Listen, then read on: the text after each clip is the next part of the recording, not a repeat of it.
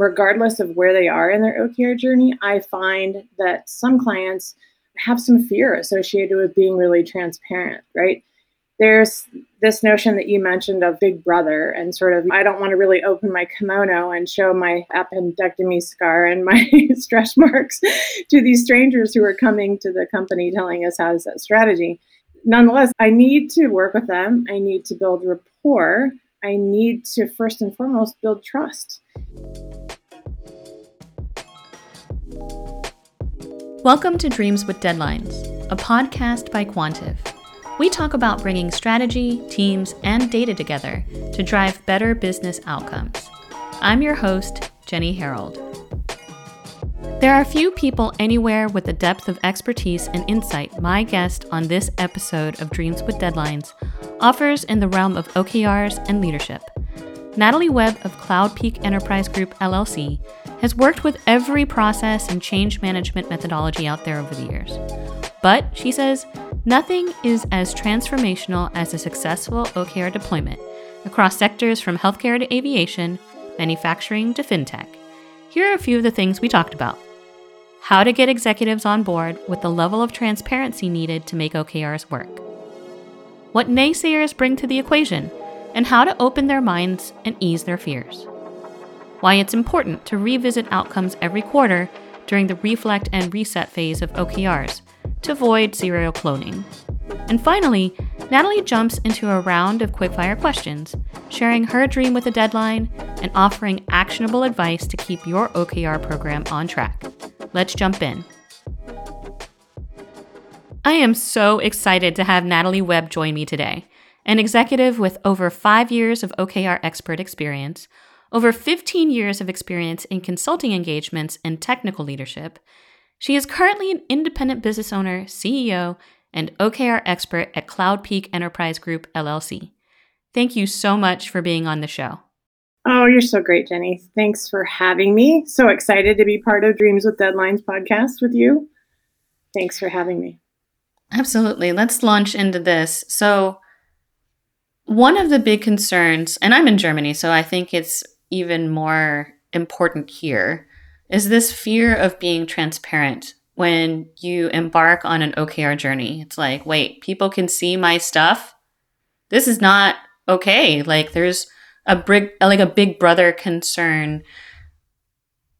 Are you seeing that when you're consulting and coaching these executive clients of yours and these organizations, some of them big names? I mean, you're talking healthcare, aviation, fintech, manufacturing, you've seen the gambit.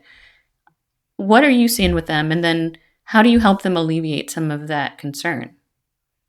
Yeah, it's very real, honestly. I think when companies embark on the OKR journey, there can be lines of business that are at different points in their journey, where some are further along with OKRs and some are just coming to the party.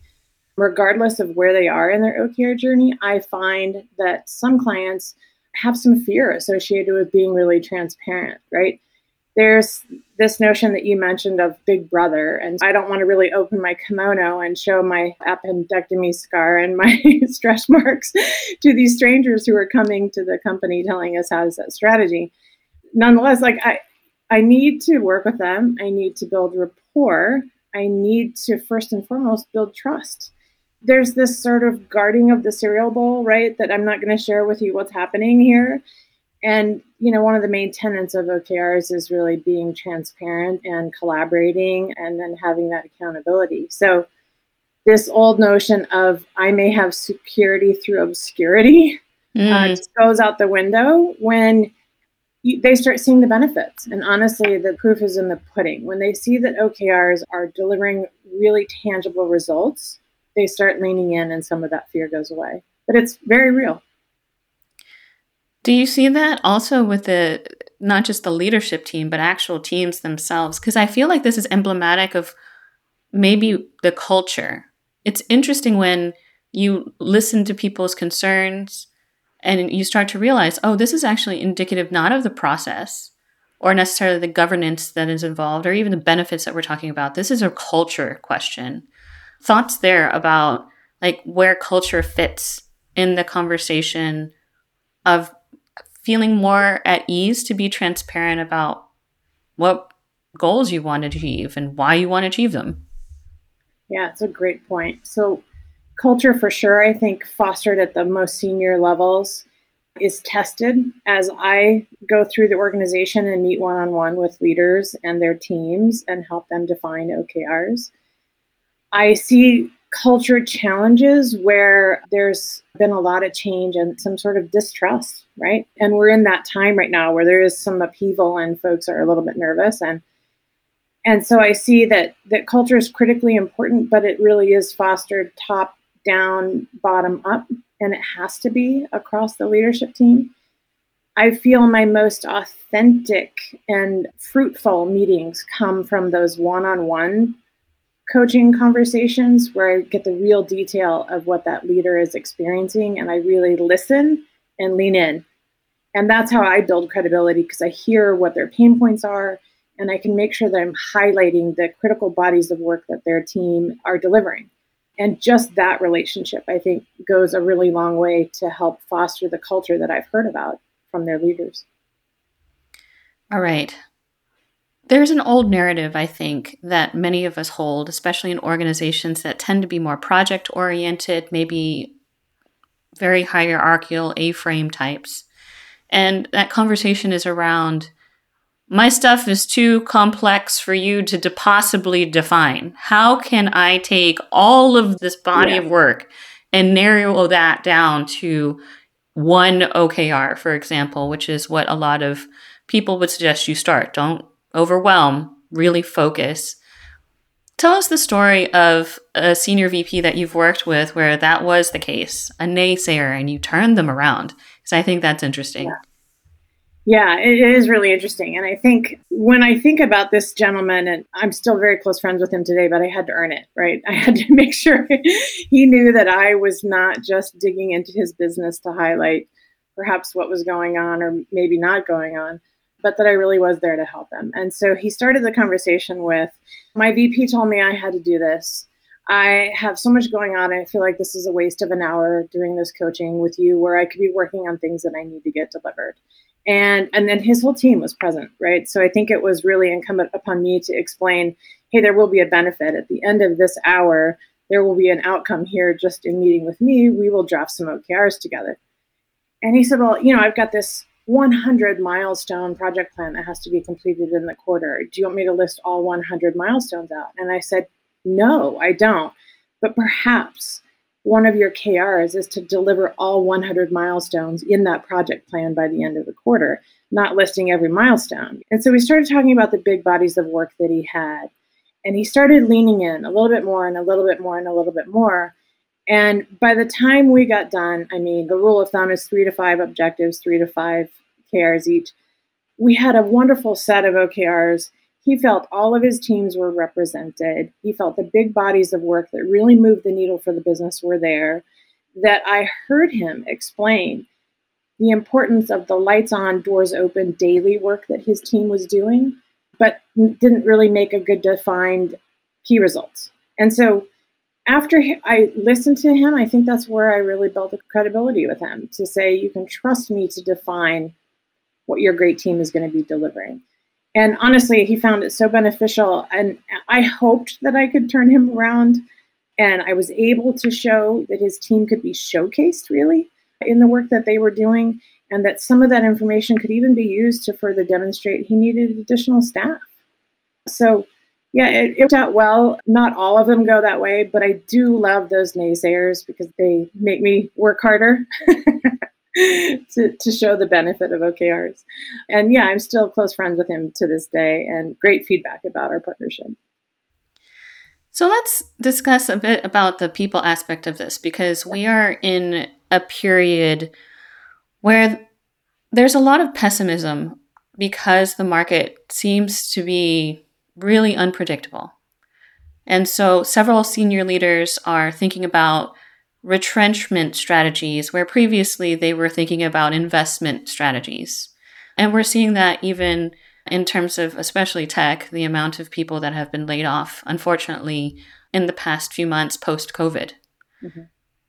Where, in your experience with working with several senior leaders across various industries, where is their headspace at right now in terms of what is top of mind from a strategic pillars perspective that we can potentially discuss and then how we can then transform these big picture ideas into OKRs that you're seeing really become beneficial in codifying the direction of several of these businesses.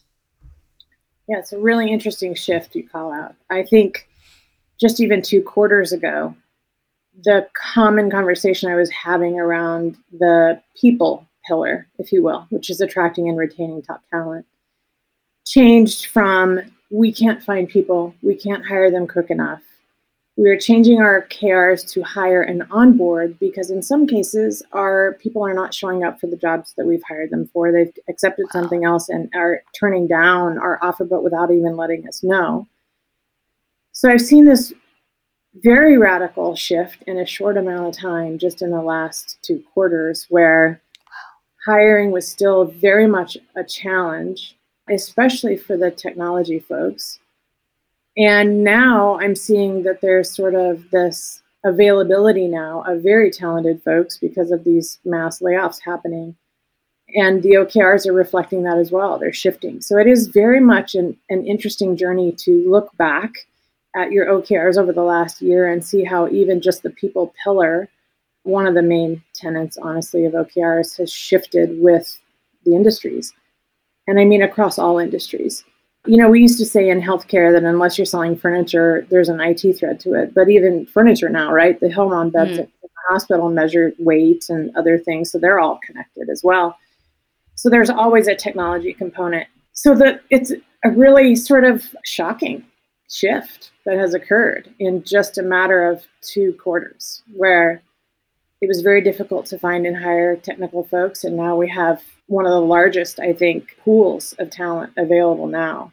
And how do we do with sorting out our OKRs and figuring it out? And honestly, this week I had a conversation about we need to hire, but we're going to be very selective about our hiring and we're going to really call out the diversity and inclusion aspects of our hiring to be very deliberate about our choices of hiring. So that's what I'm seeing now is the shift is not I can't find people. It's now I find people, but I'm going to be very selective about the ones I hire to your point about sort of entrenchment. Right? Like I want to make sure that the ones I'm offering are the ones that meet the criteria that I'm being asked to meet as a leader regarding diversity and inclusion. It sounds like, too, an interesting th- part of the OKR story is the ability to showcase, as you put it, like the strategic value of a particular team, a department. How important is the ability to showcase that today, given that budgets need to be defended. How does that kind of fit together? Yeah, great question. So there's the typical conversation around managing to budget around capex and opex, right? The daily. Then there's also the conversation around revenue and growth. Critically important, always one of the top five pillars that gets discussed. How do we have a new product offering that brings in the revenue that we're expected? And also, how do we not lose customers? So, how are we making sure that the customer experience is there so we don't lose the installed base that we already have? And so, always talk about revenue no matter what. Always talk about sales targets and the need to hit those sales targets. I think what's changed is folks are being asked to run on a leaner budget, yeah, and deliver the same.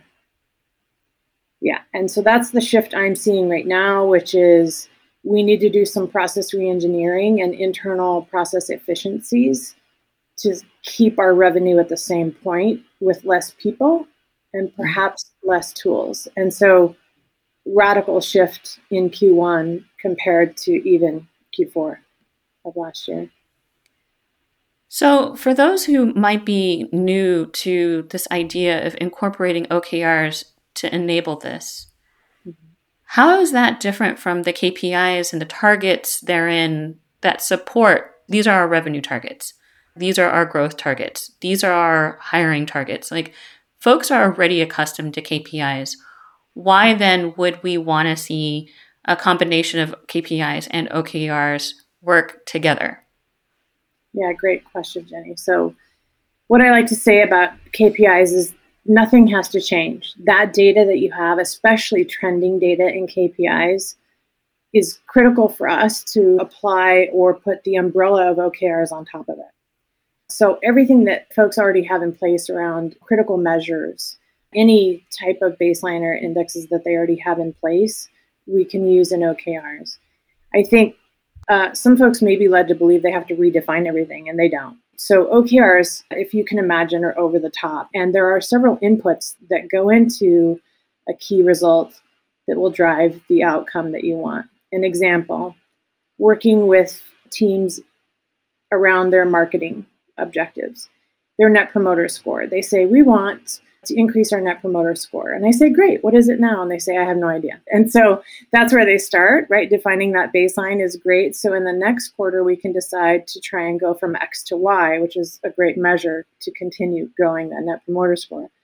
Another way of thinking of inputs to get to the outcome, I'll have great technology teams who say, we want to define and publish a white paper this quarter. And I said, great. And then so what happens? And they said, well, and then we want to set up a webinar every month in the quarter to talk to the, the technology base that this white paper is really targeting. Awesome. And then what happens? Oh, well, I mean, we hope then that we drive some sales. We hope to get at least 50 clients from each webinar. And I say, awesome. So that's the result, right? You, the input is really doing the white paper and the webinar, and the real outcome, the tangible outcome that I help tease out is 150 new clients in the quarter. Yeah, and so it's less of a task or a milestone that is very binary and checked off. It's more about that outcome that moves the needle for the business. Okay, so for the folks that are using OKRs, right, we see some behavior out there that isn't so great. Let's talk about the serial cloners out there because yeah. you have done this before. You know who you are. Natalie, yeah. if you can share with us what that is, yeah. why that's not great, and how do we stop doing this behavior? Right. I don't know if I coined that phrase. I haven't heard anybody else use it, but everybody who hears it now is welcome to use it. Many of the top OKR tools have this ability to clone a set of OKRs from one quarter to the next where that's really valuable is objectives can be short or long term. And when you're talking about one like growth, you're always going to have a growth objective, but the key result should change every quarter. So when I do sort of an audit with an executive and I look at their OKRs from one quarter to the next to do a comparison and really sort of a juxtaposition about their progress, I see you know, in Q3 that some of their deadlines are by the end of Q1. And then Q2 has some of their deadlines also by the end of Q1. And so they have cloned Q1 and Q2 into Q3. And it's like, what is it you say you're doing here?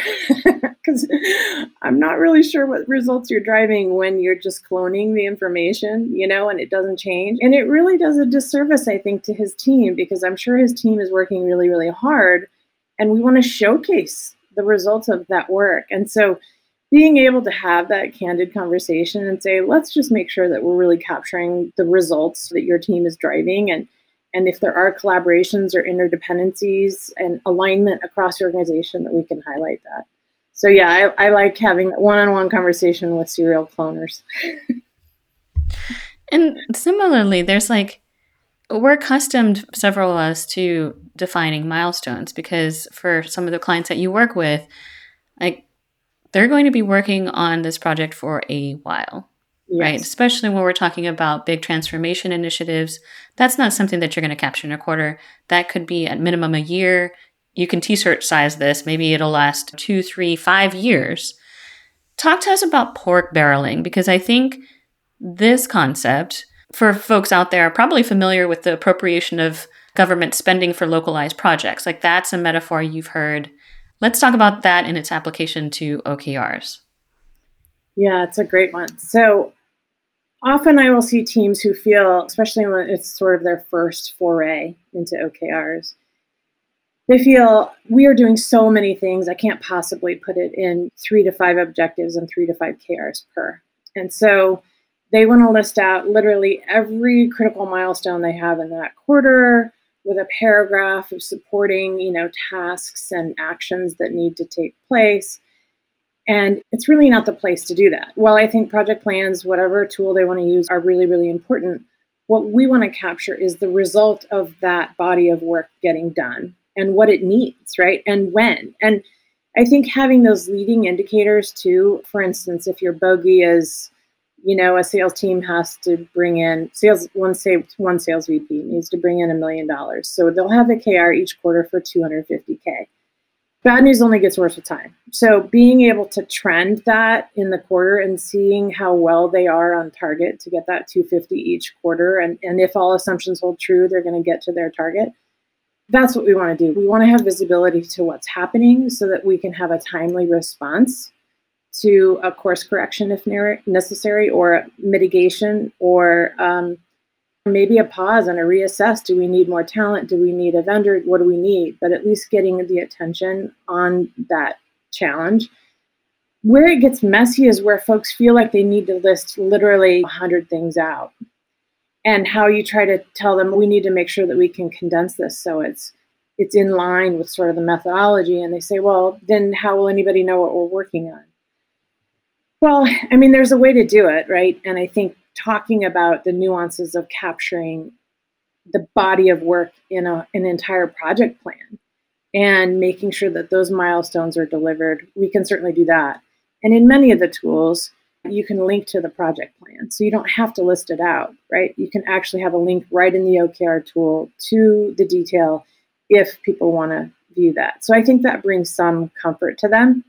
But I, it's a real challenge and and and often when i have someone in a team saying it's so hard to get this data and then i have to synthesize it and then i have to true it up and then right and i say well how do you measure success now? And usually there's crickets jenny. And so it's a great opportunity to dig in and really say let's figure out how we can really measure this and have this be something that's got visibility. We're going to take a short break you are listening to Dreams with Deadlines, the podcast that brings you real stories of trials and victories in business, brought to you by Quantive. Quantive is a strategy execution platform that helps organizations create greater strategic agility and excel at execution. With more than 2,000 customers, Quantive helps companies close the gap between strategy and execution to achieve their best possible.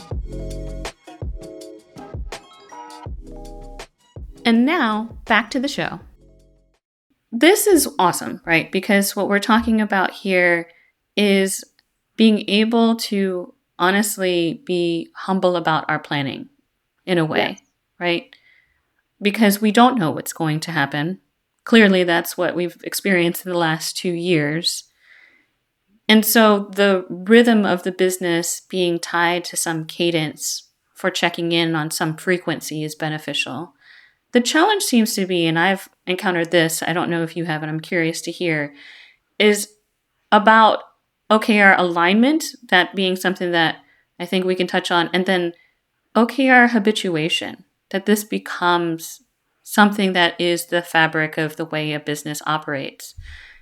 Let's start with the first one because we've talked about OKR setting, being able to distill the body of work into these are the tangible outcomes that we hope to achieve by doing this stuff. How do you typically go about helping an organization align across a leadership team? Because that's it seems impossible sometimes. And then even further, what that looks like for an organization. That's a great scenario. So I was working with a healthcare company, and I think this is a relevant example. The CFO had been telling the board that this healthcare SaaS tool that they had on the market was going to be capable of doing a certain feature function. She had been telling the board that for four years. When I led an OKR facilitated session with her and the engineering leadership, all the leadership, she mentioned, you know, when is this feature going to become available? And the senior VP of engineering said, our tool will never be capable of doing that. and she said, I'm sorry? I'm sorry? Uh, yeah. This was something I told the board this was coming, and he said, I'm not sure why, because something about 64 bit, like, it just didn't jive from a technology perspective. and it would never be capable of doing that. We can talk about options for it doing something like that, but even more robust along the lines of machine learning. And so it turned into this amazing conversation, but it was shocking that four years had gone by and this sort of collaborative, facilitated session of the most strategic work that needed to be focused on had not taken place until they took the journey on OKRs. So it was sort of shocking, right, that that hadn't happened, and yet also wonderful that it then turned into this amazing conversation about even a better feature that could come as a result of that finding. So I think getting the people together, hearing them all, understanding where there are interdependencies and dependencies and where true collaboration has to happen and calling that out where that's great in a tool, it eliminates the need for a RACI, right? When people's names mm. are the same KR, everybody knows who's responsible and accountable, right? And that's a beautiful thing. So I think there's efficiencies that come from that. I think there are efficiencies that come from just the conversation in the room about collaborating and true alignment and what that looks like and I just I haven't seen that before using other methodologies, whether that's Six Sigma, Old Scrum, New Scrum, Agile, Old Waterfall, you name it. I've seen the most tangible results and true collaboration and alignment with OKRs versus any other methodology I've used. I came across a COO once that asked the question, this sounds amazing. What you're describing, Natalie, sounds amazing. And then he followed that with, Where are we going to find time for this? What is your response to that? Because you've worked with a lot of these senior executives, these teams that have a large body of work that they need to deliver. And then we add on top of that the narrative today, which is guess what? You're going to have to do the same or more with less. So, where are they going to find the time to set, to report, to discuss, mm-hmm. to confer about OKRs and OKR progress. What are your best practices on how executives specifically and senior leaders can get involved with this? Because if they don't, it will be a set it and forget it kind of exercise. Like, we did it and we're going to continue to do operations like we've always done. So, any recommendations there? Yeah, I think there is a tremendous amount of time savings when you have a one stop shop environment for all your OKRs. And when I say that, when you eliminate the need for somebody to cut and paste screenshots out of a project planning tool for status and PowerPoint slides 85 pages long, and you can actually open a tool and say, This is exactly where we are on this. This is who owns it. This is what's happening. Here's a mitigation. It's a beautiful thing. So there's a lot of time savings, I think, in reporting status and reporting where exactly we are on a project when you're using OKRs. I think the other thing I hear from leaders, even after the first quarter, is when we do the retrospective at the end of the quarter, they are always amazed and delighted at the amount of work that was accomplished in the quarter. They're shocked that they were able to achieve so much. And so the pomp and circumstance and, and ceremony of celebrating what they were able to achieve is in 90 days, right? is something that they're not familiar with doing. So I think they see the benefits even in the first quarter of the results. And then I think they also feel that the time savings of not having to try and get emails and phone calls and meetings and status reports and PowerPoints created and so on, because they have this one stop shop with everything that they need at their fingertips. So while it's difficult to quantify that, the time savings I think is huge. And I hear that from a lot of folks too. Saving time is a huge benefit, and then seeing the results.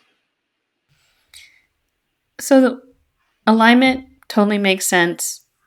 This idea of doing retrospectives and bringing agile practices to strategy, effectively, that's what we're discussing here. Mm-hmm. Any further thoughts on OKR habituation? Because this often seems to be a challenge for a lot of organizations that were accustomed to doing something one way and now they're transforming the organization using OKRs as a methodology to help bring about change. Making that a habit and making it stick seems to be really hard. What are you seeing that isn't working? And conversely, what is working? Because I think there's a lot we can learn from each other on how it is that we can actually glean the benefits that we believe this methodology should provide an organization. Truly transformational like transformational kind of change. So thoughts on how to make okrs a habit? Yeah i have two examples i'd like to share. Honestly I, when i see leaders really leaning in and really using okrs it's because they've realized the benefits are substantial and they want to use them i've seen this in healthcare where you know, I'd have a leadership team of 20 people come to a session that I'm facilitating to carve out their OKRs. And starting with them in one quarter, it took me a couple hours, and we were only able to get a couple objectives and key results for each leader. After the second quarter, they came prepared. They came with drafts of their OKRs. They'd already had pre conversations of collaboration, and we were able to get through all those leaders in less than an hour because they were just firing, right? And so it's less about, hey, this needs to be a habit, make your updates, use the system, use the tool, whatever it is. It's more about them saying, this is working and I want this and I'm going to use this and I'm going to keep using this. And that's where you get away from the push pull is they see the proof and they want on board. And so seeing that shift and being part of that shift is awesome, right? Because you're there to help. And I've seen it happen in healthcare, I've seen it happen in high tech, fintech, I've seen it happen in manufacturing. So I think it's more of a, a need and a want when they see the direct benefit that it helps their business. You said you had two stories. The first yeah, was healthcare. One, the second? This is a little long, but I'll try and shorten it up. So, lithium ion manufacturing battery making company the CEO had a dashboard of all the critical OKRs that he wanted to keep an eye on. They had a manufacturing plant in Hangzhou, China, and one of his KRs was actually six levels down, and it was around the raw lithium cobalt that was coming into the manufacturing plant and its quality index, right? They had all these quality measures. The KR was that they needed to maintain a 75% or greater quality metric on the raw lithium cobalt coming into the manufacturing plant. If that ever went red for two weeks in a row, production stopped. So the CEO, who was out of the Baltimore Boston office, had this KR six levels down from him on customer experience pillar, which was about this raw lithium cobalt quality. It went red. It was an Easter Sunday. He got an alert from his dashboard that this critical KR went red. He was able to get on the phone and negotiate new raw cobalt to be delivered to the manufacturing plant on the same day to make sure that he would, yeah, he would not miss the deliverables to major clients that he had expecting these batteries in Europe, where we both happened to oddly be this week. Clients like Bugatti, Ferrari, Lamborghini, Formula One. This was these were not small clients. And so the fact that he had this transparency and visibility and he was able to do a course correction from another continent in a matter of hours was just like mind blowing, right? No emails needed, no phone calls needed. He knew exactly what was going on. The notes were in the system as to what was happening the escalation for success hit his dashboard and he was in action and redirecting the raw material within hours. If there is any question about a meta success measure right? around using OKRs, I think right. that kind of covered it. I hope yeah. it did anyway for the folks that are right? listening. Oh my goodness! Wow. Yeah, but I think also it really like that team in Hangzhou, and I worked with them. The fact that they, that K, what KR was on the CEO's dashboard, how awesome was it that it spanned six levels and a continent, and that team realized how critical they were to revenue, to production, to customer success, and to meeting commitments. It was amazing to see that kind of a, alignment and importance And then also the result was the timeliness of, of fixing or mitigating a major issue. Absolutely. Yeah. I, and I mean, that's really the dream, right? Is at least for me, yes. is this idea that we would all understand the value and the purpose of our work, which is exactly what that exemplifies. Well, thank yeah. you for that story. I think sure. we're going to roll into quick fire questions if you're ready. Awesome. Yes, I'm ready. First, what's your dream with the deadline? Because that's the name of the show. Dream with a deadline. Oh gosh. I think my dream is really being able to help clients who are making a difference, touching people, because I just think we're all connected, right? And we need to help each other as much as we can. Helping them really carve out important work that that makes a difference. I say that and I think of one team in particular that I worked with in out of New York and it was a hospice organization, right? Being able to help them be more effective just made me feel like a better person. Being able to help the folks in hospice who are helping our loved ones leave this place in the best way possible. I like the manufacturing and I like the high tech, but being able to work with people who are helping people is pretty awesome. So that's one of my dreams with the deadline is being able to learn all these different industries but also really leave a legacy in helping people who are helping people. So we discussed over the course of this conversation various ways that OKRs can go wrong. Yes. What are the let's say handful of things that you have seen with the organizations that you worked with make okr successful make OKR successful? I think being very truthful is critical. When someone is inflating a, an objective or a key result, it's going to be revealed. And so I think that's one of those things that it's like, are we really sure this is the right number or the right metric we should be measuring? Because if they don't have the capacity or the resources to deliver on what they define, it's going to show in less than 90 days, right? And so I think really getting to the truth and building that rapport to have that authentic relationship so that we get really specific KRs that are achievable and they're not so stretched that they don't have the capacity to reach them. Yeah. You have worked with quite your fair share of naysayers out there. For the folks that are also championing their programs and they are encountering naysayers, what advice would you give them on turning that naysayer into an advocate? Ooh, well, I mean, first I'd say, can I have an hour with them? Let me have them. I think their concerns are often very valid. And I think just being heard goes a long way. And having the one on one time with those folks, I think, has always been where I've seen magic happen and they truly believe that I'm there to help them. And I try to authentically say I'm not this magic maker. I'm this is really me showcasing your work and your team's work and putting it into a methodology that everyone can see what you're delivering. It's interesting because those folks I do think operate from a place of fear as well. And that's very real. And I may not understand and I likely will not ask either why they are holding so tight or why they are so fearful.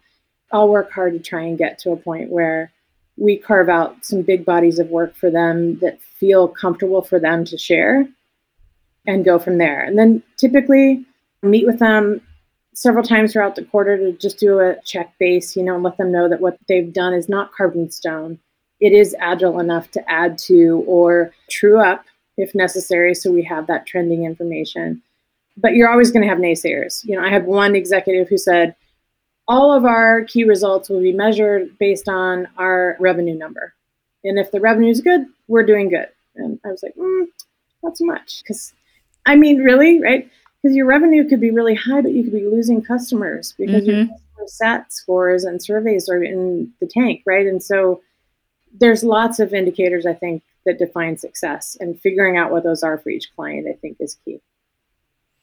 Well, Natalie, this has been a very enlightening conversation. And thank you for sharing all the stories and the lessons learned. I appreciate you. Ah, Jenny, I wish I could have come from Budapest to Berlin to be with you in studio this week, but at least we're in the same time zone. Right on. Thanks again. Thank you. Talk soon. That's it for this episode.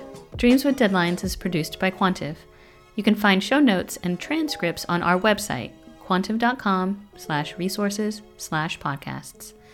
If you have a specific question, email us at dreamswithdeadlines at quantive.com and your question might be answered on the show. Thanks for listening and see you next time.